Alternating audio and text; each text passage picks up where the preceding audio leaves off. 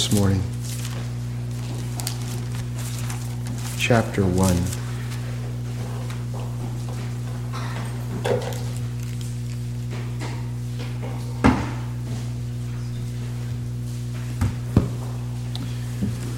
The sermon text is going to be something of a topical sermon from verse 14, but I think for a little bit of context, maybe I'll, I'll read verse, from verse 1 to verse 14.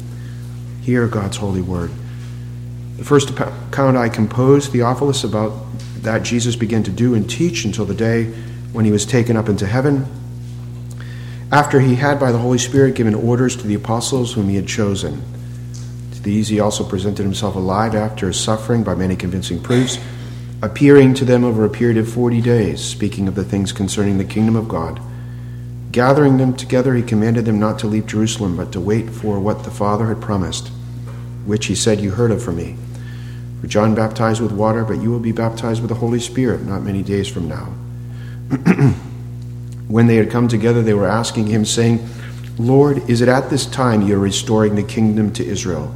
And he said to, you, to them, It is not for you to know times or epochs which the Father has fixed by his own authority, but you will receive power when the Holy Spirit has come upon you. You shall be my witnesses, both in Jerusalem and all Judea and Samaria, even to the remotest part of the earth. And after he said these things, he was lifted up while they were looking on, and a cloud received him out of their sight.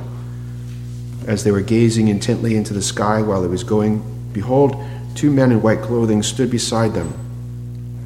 They said, Men of Galilee, why do you stand looking into the sky?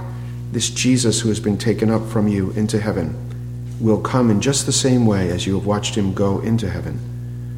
Then they returned to Jerusalem from the mount called Olivet, which is near Jerusalem, a Sabbath's day journey. When they entered the city, they went up to the upper room where they were staying. That is Peter and John, James and Andrew, Philip and Thomas, Bar- Thomas Bartholomew and Matthew, James the son of Alphaeus, Simon the Zealot, and Judas the son of James. These all, with one mind, were continually devoting themselves to prayer, along with the women and Mary, mother of Jesus, and with his brothers. Amen. Let's pray.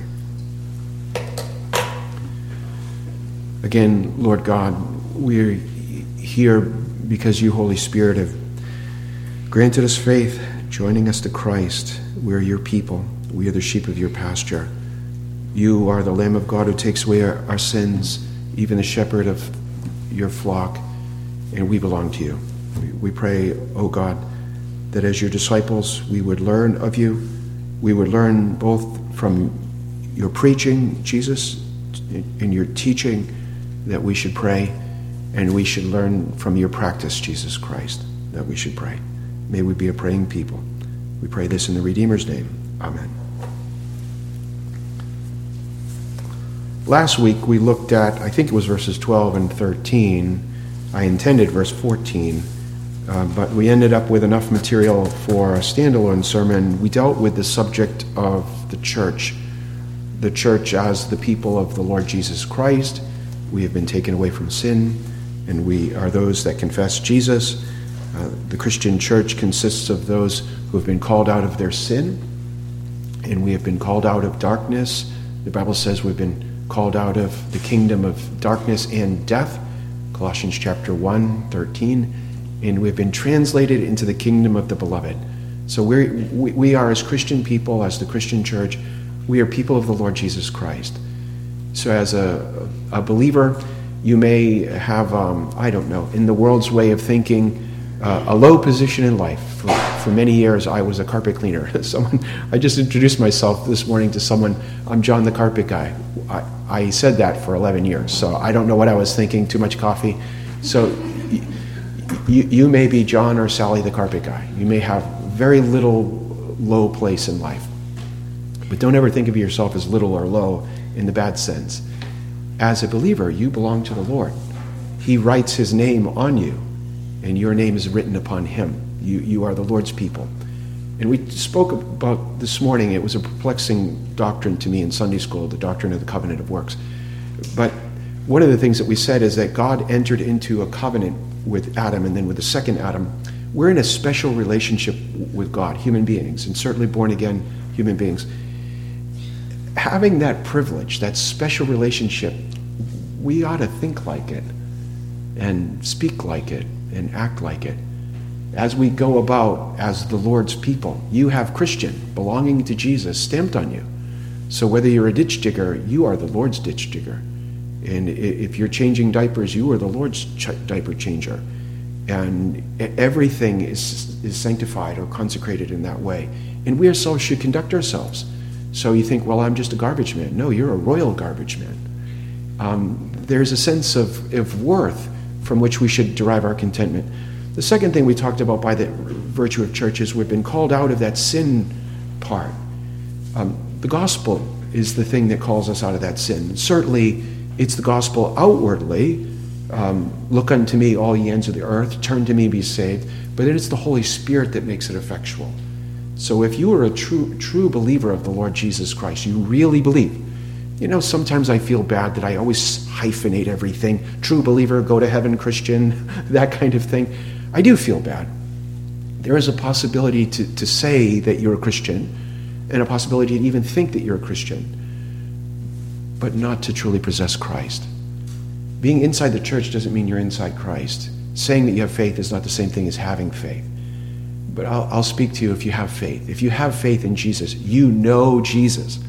I was raised in a church, the Catholic Church. I did not know Jesus. And when I came to know Jesus, it was like night and day. If you know Jesus, it's because the Holy Spirit gave you eyes to see. And to see your sin, to see the danger of the law, and then to see the beauty of Christ, the need of Christ, the benefits of Christ. So th- th- that's what the church is. And then the, the, other word that we looked at, which is kind of what's going on here in, in this passage, is we, we said there are places, both in the Old Testament and the New Testament, we've been called out, but we are gathered together. We are gathered together. It's the synagogue idea. We're the assembly. Christians gather together. We're sheep. I know people think I'm the lone wolf. I don't know. I'm the lone wolf. I don't know about the lone wolf. We're not lone wolves.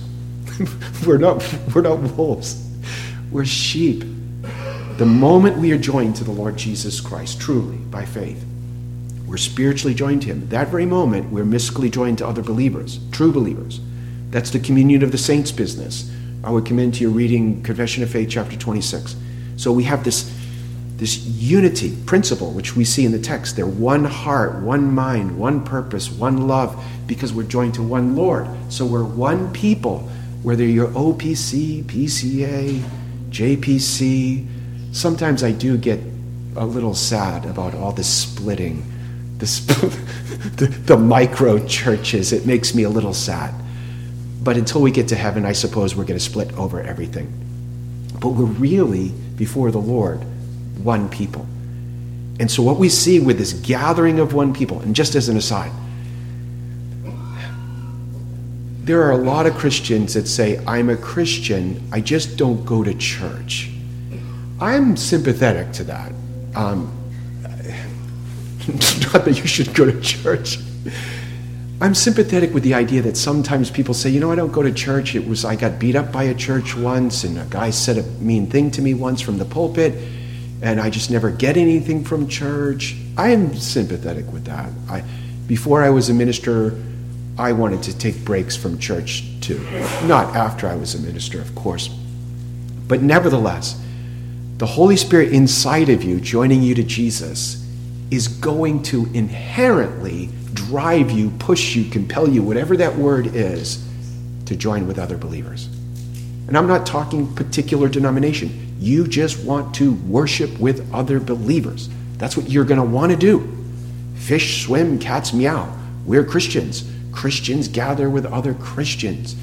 So it's very dicey when someone says, I'm the kind of Christian that never gets with other Christians. That's the not go to heaven kind of Christian. These Christians gather together. I'm going to argue later, I'm going to argue, maybe I will, maybe I won't. I think this is the Lord's Day. I think the Holy Spirit was poured out on the Lord's Day, this Sunday. If you look in the book of Leviticus, the Holy Spirit, the, the, the day of Pentecost occurs one day after the Sabbath, the Jewish Sabbath, which is a Sunday. So maybe I'll, I'll bring this into this sermon or in chapter 2 if I live to chapter 2. But they're gathered together on the, word, the Lord's Day. And they're gathered together worshiping on the Lord's Day. This is what happens to true believers. I love Jesus, and I love the people of Jesus, and I want to worship God through Christ.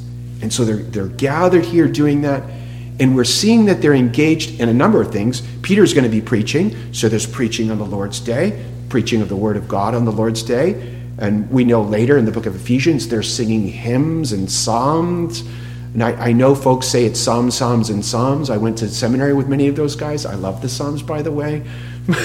but he does use spiritual hymns and Psalms. But there's singing on the Lord's Day, there's singing in worship.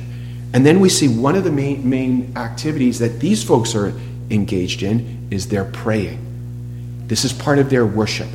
I think it's our Confession of Faith, chapter 20, 21, 20, something like that. It deals with spiritual religious worship. Part of our worship is prayer. When you're walking around, I walk around the field in the morning praying. So when you're walking around, when you walk out to your car, when you're folding laundry, you can pray. You're worshiping. You're worshiping God. You're adoring God.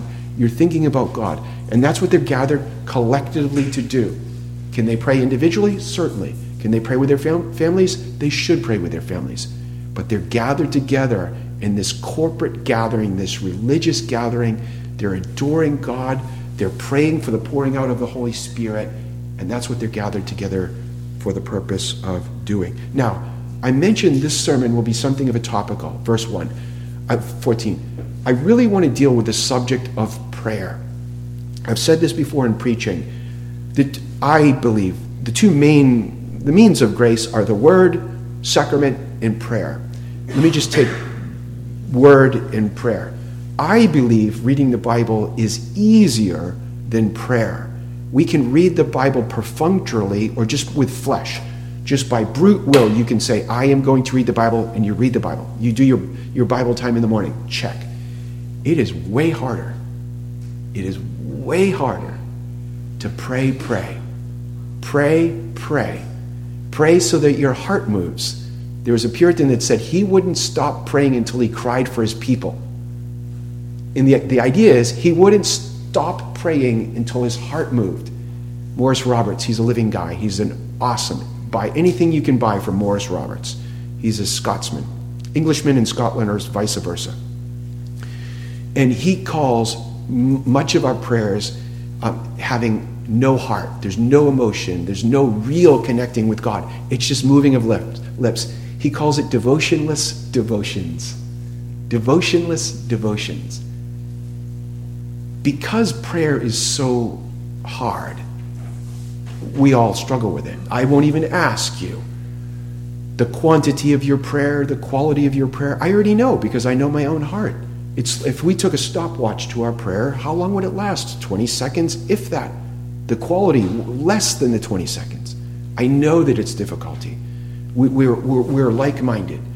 Because of that, because of the importance of it, God calls us to pray. The blessings of it, they're going to have the Holy Spirit poured out upon them when they're praying, the blessings of it, and then the duty of it, the obligation of it.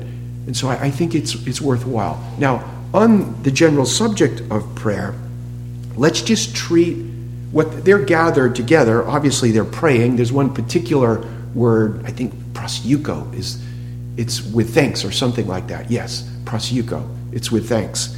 They're gathered together for a particular prayer. These are disciples of the Lord Jesus Christ praying. But let's just first deal with the idea or the subject of prayer in, in general. Basically, prayer is, um, if I were to ask you, what is prayer? many years ago, I asked that in a study in the church. And I think one of the kids or one of the ladies said, prayer is just talking to God. And of course, the super reformed people, oh, don't be ridiculous. Can't you quote your catechism? And I said, no, no, that, that's, that's legitimate. Let's just deal with prayer basically, what it is. Prayer essentially is man speaking or trying to speak with God, talking with God. It presupposes a number of things. We're going to talk about that in just a bit. There's two kinds of prayer in the world. I don't mean like acts, confession, adoration, confession, thanksgiving. I mean prayer that is acceptable to God and prayer that is unacceptable to God. So there is talking to God that God says, I approve of, and I receive it, and then there's other talking to God that he rejects. Now, in the modern world and where modern Christians, people would recoil at that idea that the God of heaven and earth says, No, I don't accept that prayer. No, I reject it. And I do accept that prayer and I do receive it. Because supposedly, God is just this, whatever He is, He does whatever man says. And whatever we say we want, He likes. But that's not the God of the Bible. The pr- talking to God or trying to talk to God apart from Christ is rejected. Being found in Christ, talking to God, is received. Talking certainly to a false God is rejected by a true God.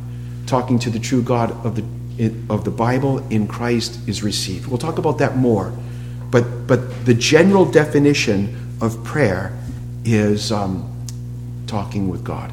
I would argue this.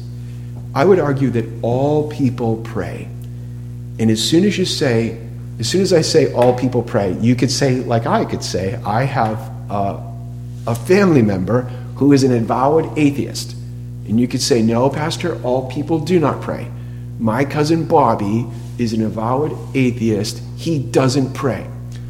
I'm going to acknowledge with you that yes, your cousin Bobby says he's an atheist, but I know something about your atheist cousin Bobby.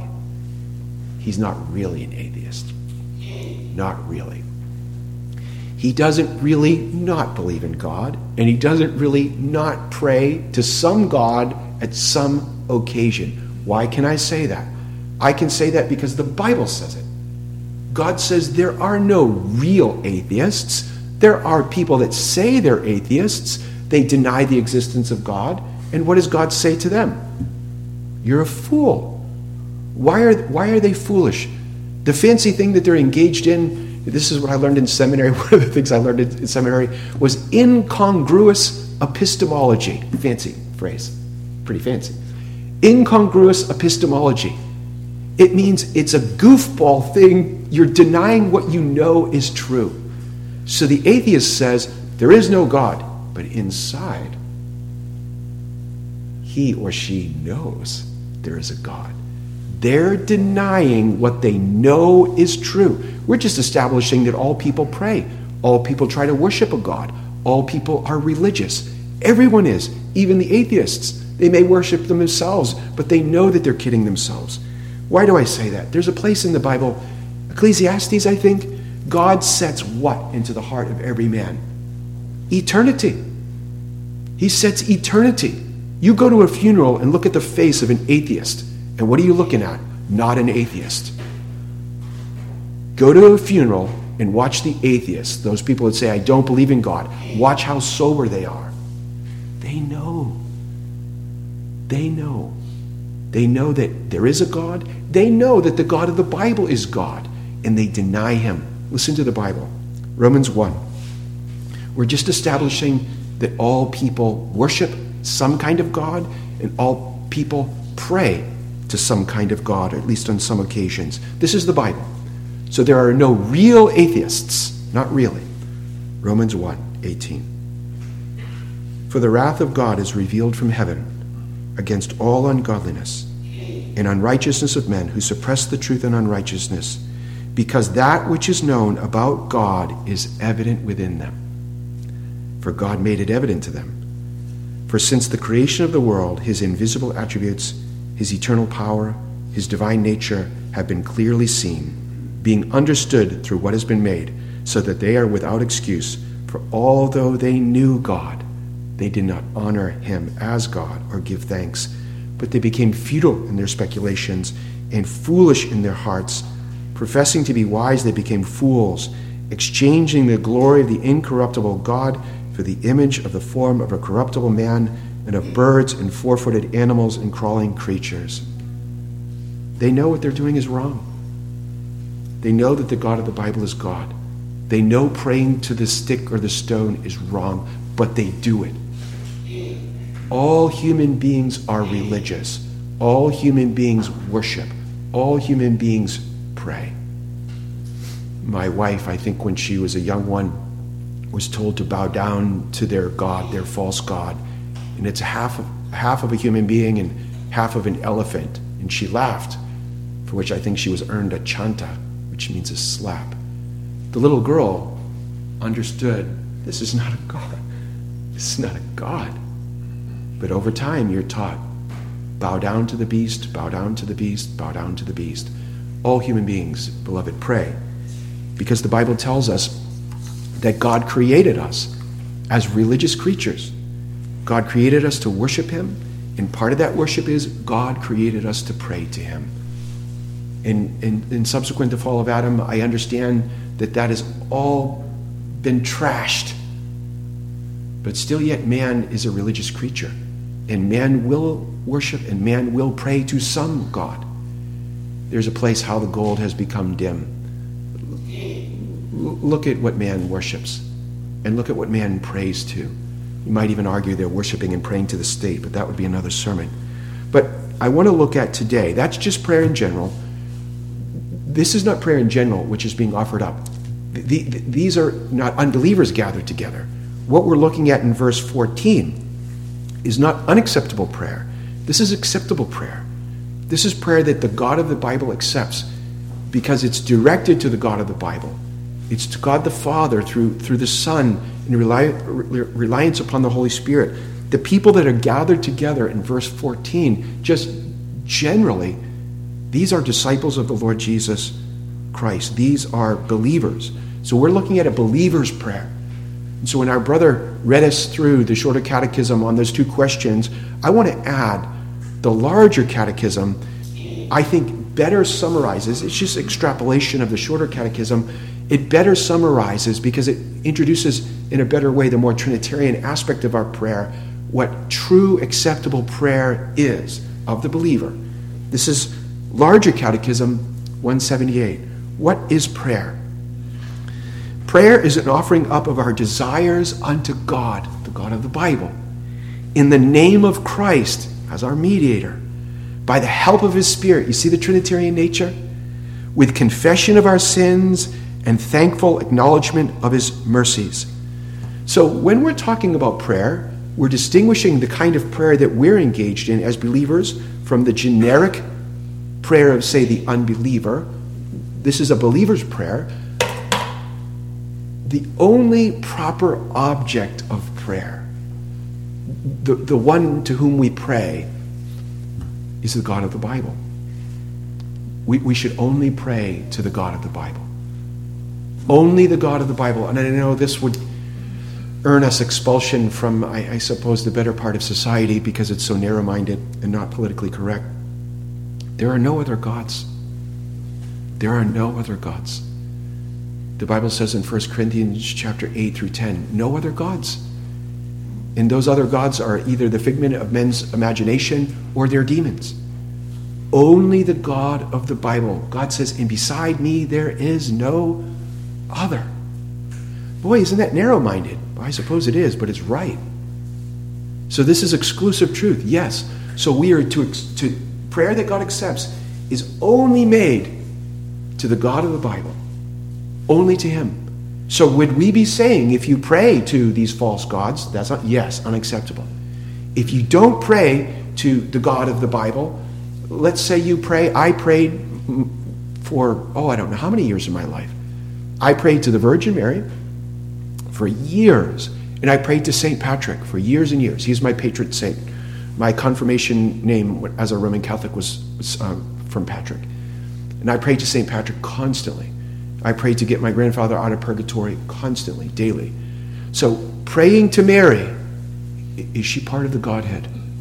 I, I'm, I'm not being polemical. I'm really not. We just had so called St. Patrick's Day. Everybody got drunk and like drank green beer. silly. Why are we so silly? Is St. Patrick God? the only acceptable object of prayer is God, the triune God. We pray to God, and to be specific is what the Catechism does.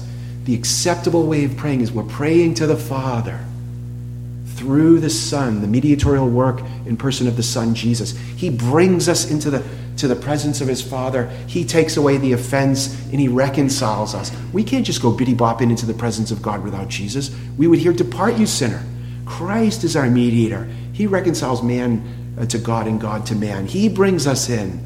Our prayers are all in the name of Jesus, even when we don't say it expressly. Now, sometimes people can do that by way of practic- practice. They say, in the name of Jesus, like a million times. I actually think that's almost a breaking of the third commandment. It's almost taking the name of the Lord in vain, almost. But that's just my, my, I guess, a scruple I have. But whether you say in the name of Jesus or not, as a believer, your prayers are brought up to God the Father through God the Son. He is our high priest, as the Bible says. So your person is accepted, your prayers are accepted, not because our hands are clean, but because Christ's hands are clean. And, and then all of this is done by the power and in reliance of or upon the Holy Spirit. Holy Spirit, I thought you were Presbyterians and not Pentecostals. I thought only Pentecostals did the Holy Spirit. That's ridiculous. And notice when they get the baptism of the Holy Spirit, what are they going out to do? To witness of Jesus to the ends of the earth, even to be martyred. And I'm not picking on my Pentecostal friends and brothers and sisters in Jesus. But this is how, to the one that we pray. We can pray properly to the Father. We can say, Oh, Father, our Father who art in heaven. We can say, Thou, Son of David, have mercy we can pray to the Father. We can pray to the Son. We can pray to the Holy Spirit. Oh, Holy Spirit, give me victory. Give me strength. Help me from this temptation. We can pray directly to the Holy Spirit. Acts chapter 5. When Ananias and Sapphira, I think, lied, Peter said, Why have you lied to the Holy Spirit? Why have you lied to God? So the proper object is only the God of the Bible. So, no prayers to other gods, no prayers to other human beings, and no prayers to angels. Even, I won't get into it because it is polemical. There are shows like to pray to your guardian angel. Don't pray to your guardian angel. Do not pray to your guardian angel. Only God. Why? Why? let's just say the holy angels. Are holy angels not ministering spirits sent to them that inherit eternal life? Yes. I just quoted uh, Hebrews 1.14, I think. What does God have that an angel doesn't have, even a holy angel? God is omniscient. He knows everything. God is omnipresent. And God is omnipotent. No creature is. No creature. The devil's none of those things. Demons are none of those things. Holy angels are none of those things. We're none of those things. When you're in the belly of the fish, who's with you?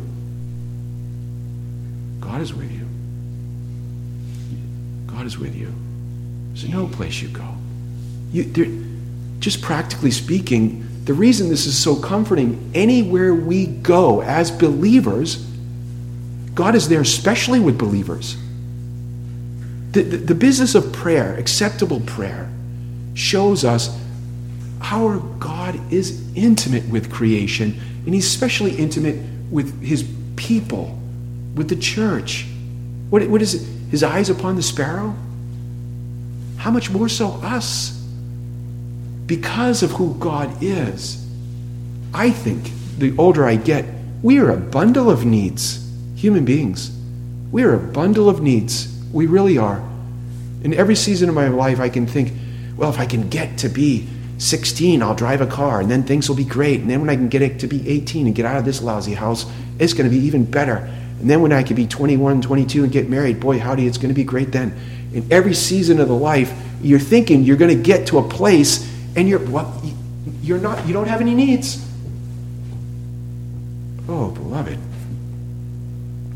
you have needs right up to the very last moment where you say,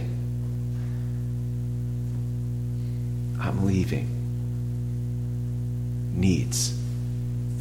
And so we pray to the one who knows everything. He knows everything about us, He knows everything about everything. It's not like He's not there, and He has all power. there are people that you love very much. If you had the power, you would heal them. You'd heal their body, their mind, their spirits. You'd heal their marriage. You'd heal the relationship with their kids or their kids with you. You'd get him a job. Wouldn't, wouldn't you? What's the problem? You'd have all power. Now, let's just suppose you had some power. There are people that you wouldn't heal. What's the problem? You don't have all love. You don't have all love. God is an all loving uh, believer. As believers, we're loved in Christ. We're loved. One of the privileges we, we enjoy by virtue of being adopted to God in Jesus Christ, one of the privileges we enjoy is, is acceptable prayer. That God receives our prayer. By the power of the Holy Spirit, we cry out what? Abba, Father. And so, beloved, the proper object of acceptable prayer is the, the God of the Bible. And so we have believers here, they're gathered to pray. We've talked about essentially what it means to be a believer is to be taken from sin, away from sin, and being bound to Jesus Christ. This is what the Bible says belongs to us as believers. This is a motive of, of the people of God to pray. Romans 5 1. Therefore, having been justified by faith, we have peace with God. I, I want you to think about this. This is what enables us to pray and this is what motivates us to pray. Now, now, in Christ, being justified by faith, we have peace with God through our Lord Jesus Christ, through whom we have obtained our introduction by faith into this grace in which we stand, and we exult in the hope and the glory of God. Beloved, we're not the old man. We're, we're, we are not dead in our sins and trespasses. As a believer in the Lord Jesus Christ, if you think, well, I was a drug addict, I was unclean sexually, or I was a thief, and I'm still all of those things as a believer, and you're a believer, stop saying that to yourself. Stop saying that to yourself. Everyone in this room talks to yourself the whole day. I know that you do. Quit lying on yourself as a believer. Why don't you say what God says about you? You're a new creature in Christ. I'm not talking walk around like cock of the block. I'm not talking about being silly. But we're new. You are a new creature in Christ. What did Adam and do, do Eve do when they first sinned against God? What did they do? They ran away from God. Did they want to talk to God? When your kids were little and they broke, broke I don't know, house rule a million and two, and they knew it was going to be if you gave your kids lickings, if they knew they were going to get a licking, did they want to talk to you? No. They didn't want to talk to you. And so Adam and Eve didn't want to talk to God. They're fallen in sin. Now, as a believer, you don't run from God, you run to God. And whereas the unbeliever doesn't want to talk to the true God of heaven and earth, what happens to you? You want to talk to God. And I, I recognize there's a war in our members against the things of the Holy Spirit. I get it. But we are new creatures in Christ to live like Christ, to imitate Christ. And when we think of the business of prayer as these new creatures, remember we said everyone's religious? Everyone prays? We have now been re- restored to God in Christ as this holy, acceptable religious creature designed by God to pray. Racehorses, you look at a dog. I used to go to the dog track uh, when I was in college, and I, I wasn't a good bettor. And but we would go to the dogs, and you look at a greyhound versus say I don't know a Chihuahua. God designed God designed one to sit on your lap and to, to like bite everybody around you, and then God designed the other dog to do what? To run like the wind. Those dogs can run like the wind. God made them like that. Beloved, in Jesus Christ, God has made you to pray. You are a praying creature. You are a creature designed joined to union, union with God, but friendship, fellowship. Think of your marriage. If you love your wife, you're going to want to talk to your wife. If you love your husband, you're going to want to talk to your husband.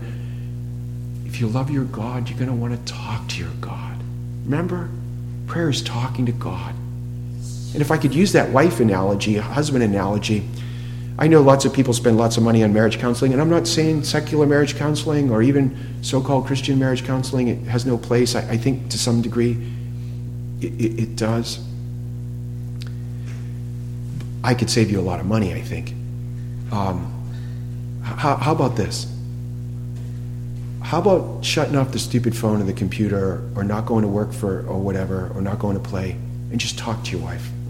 Maybe just talk to your husband. How about this? How about pray with and for your wife and pray with and for your husband out loud? Can you hate your wife or your husband while you're praying good things for them? oh boy. That's how the relationship grows, but that's what we're created to do. We're created to talk to God in Christ Jesus. And who's the great example, exemplar or example of what it means to be a perfect praying person? Isn't it Christ? Isn't it Christ?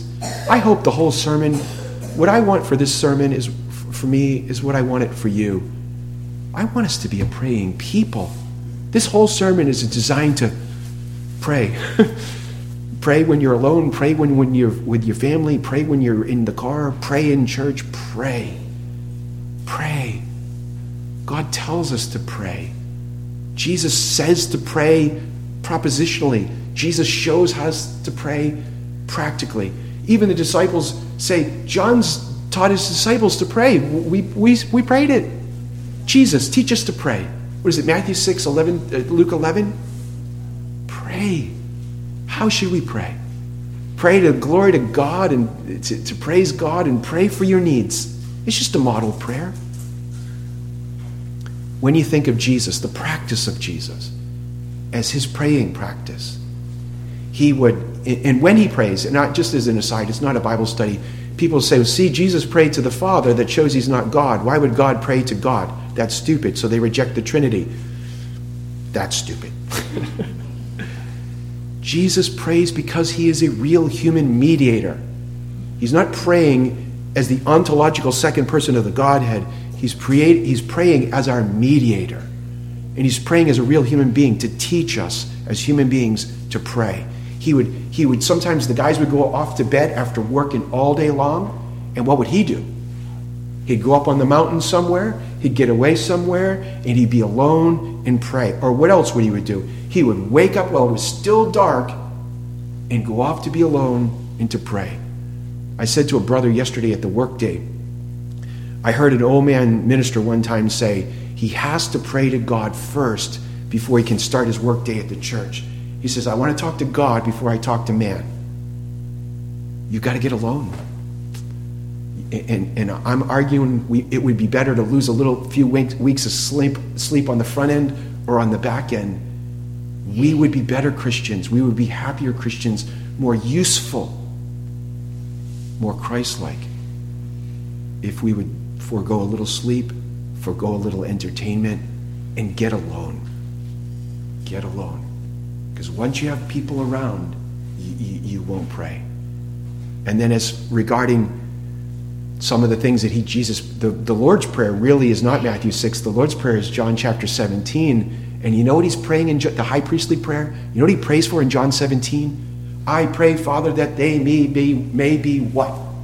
Oh, please. the older I get, this is not true when I was younger as a minister here. I've been here 20 years. In my early ministry, I was fiery. And people, we had 100 people here then. People liked to be yelled at, and when I would hit them off the head with a fastball. I'm not that anymore. I'm not that anymore. 20 years of living has taken that out of me. I'm not saying I'm a, I'm a doctrinal mamby-pamby, I'm not. But it's made me softer. I don't want to beat up on the Baptists, on the Pentecostals, on the JPC. I don't want to beat up on anyone. If you love the same Christ I love and you believe in the same gospel I believe in, which is the gospel, then we're one. Then we're one. Oh, but they don't do the they don't do this. Whatever. Father, I pray that they may be one. That's what he prayed for. Oh, I pray everybody come to the hootsie hootsie, oh, whatever. He didn't pray that. He prayed that we would be peaceable, that we would have one Lord, one faith, one gospel, one love, that there would be a unity. And I don't mean a forced unity. You can say, you must vow to be unified to this confession of faith. I know that you can do that. What does that mean? Most of the people vowing that they are unified to one confession of faith don't have a clue what they're vowing to. That doesn't make a person one. You can make a per- you can make people unified with a sword. What makes them unified here? Oh, it's the power of the Holy Spirit that joins us to the Holy Christ, that brings us to the Holy Father. This is mystical. This is faith. This is what faith can do. And God shows us what to pray for and, and, and, and, and where and how to pray. Jesus Christ goes into the Garden of Gethsemane, and what does he do? Remember, I talked about the heartless prayer and the devotionless devotions? He is so fervent, he's bleeding out of his pores. Why? Because he's about to be made sin. The sins of the world are going to be put upon him. What should we pray for? Let's pray for sin. Let's pray for a holy hatred to sin. Let's pray to be holy in our lives, in the lives of our kids, our grandkids, in the life of this world. Rather than like making jokes of all the nonsense that goes out, maybe we should cry about it. Maybe we should weep about it, sweat in our prayers. Father, and what does he pray on the cross? Father, forgive them. That's. He's showing us to pray and what to pray for. I want to end with this. I almost never do this. I almost never quote another man's writing in my preaching, almost never. But as regards to prayer, what our prayer life could do, my thought is this. If we were a Bible reading people, I mean really, I mean privately, individually, and then with our families, if we were a Bible reading people, and if we could recapture prayer, I mean real prayer, individually, in our families, in our churches, our lives would be radically transformed. Our church would be radically transformed. Our families would be radically transformed. And I think the nation would be radically transformed. And here's the bit of another man's writings I want to bring in. And I, I know someone may say, well, Pastor, this is just the kind of the Christianity 101 the prayer business. That's exactly right. It is Christianity 101. Most Christians don't do Christianity 101 because they think they want to do Christianity 404. But if you don't do the 101, you can't get to the 404. There was a convention called the Keswick Convention in the 1800s, I think 1874 to 1875, in England. It was called Higher Life. I won't, well, I think Oswald Chambers was Higher Life. I won't tell you the rest of the guys because you'll, you'll get mad at them. It was higher life.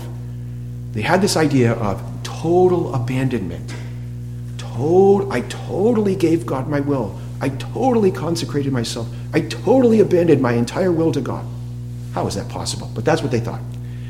And when you did this, then you were in fifth gear. Then you were super Christian.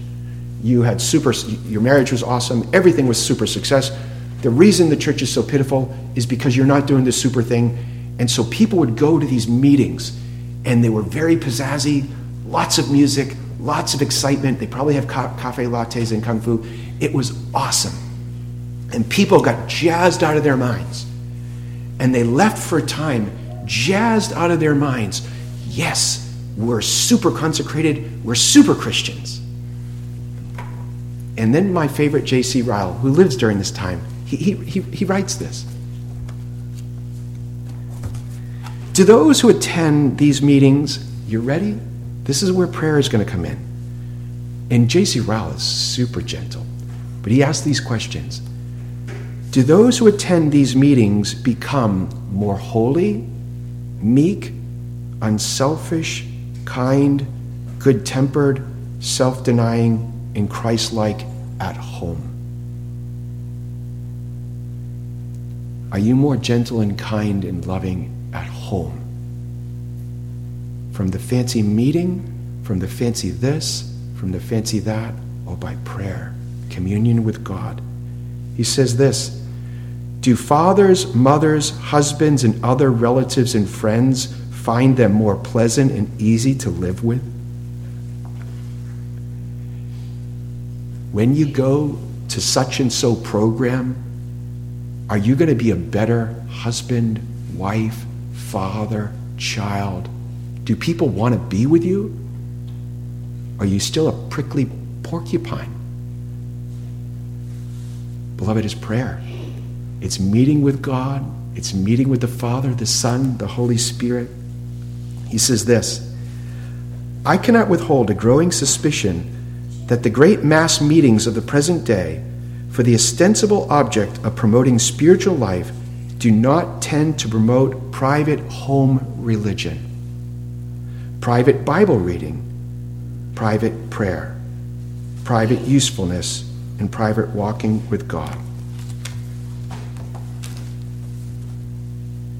Let's just say everything else is everything else. If those things that we get involved in don't drive us to personal prayer and to the personal prayer and religious life of our homes, you can throw them away. They're useless. I'm going to say this and I'm going to quit. The Christian life begins with a prayer, and the Christian life ends with a prayer. The Christian life begins with, Thou, Son of David, have mercy on me, the sinner. And then we pray our whole life, and then someday we're going to pray, Lord Jesus Christ, receive my spirit. May God be pleased with the preaching of his word.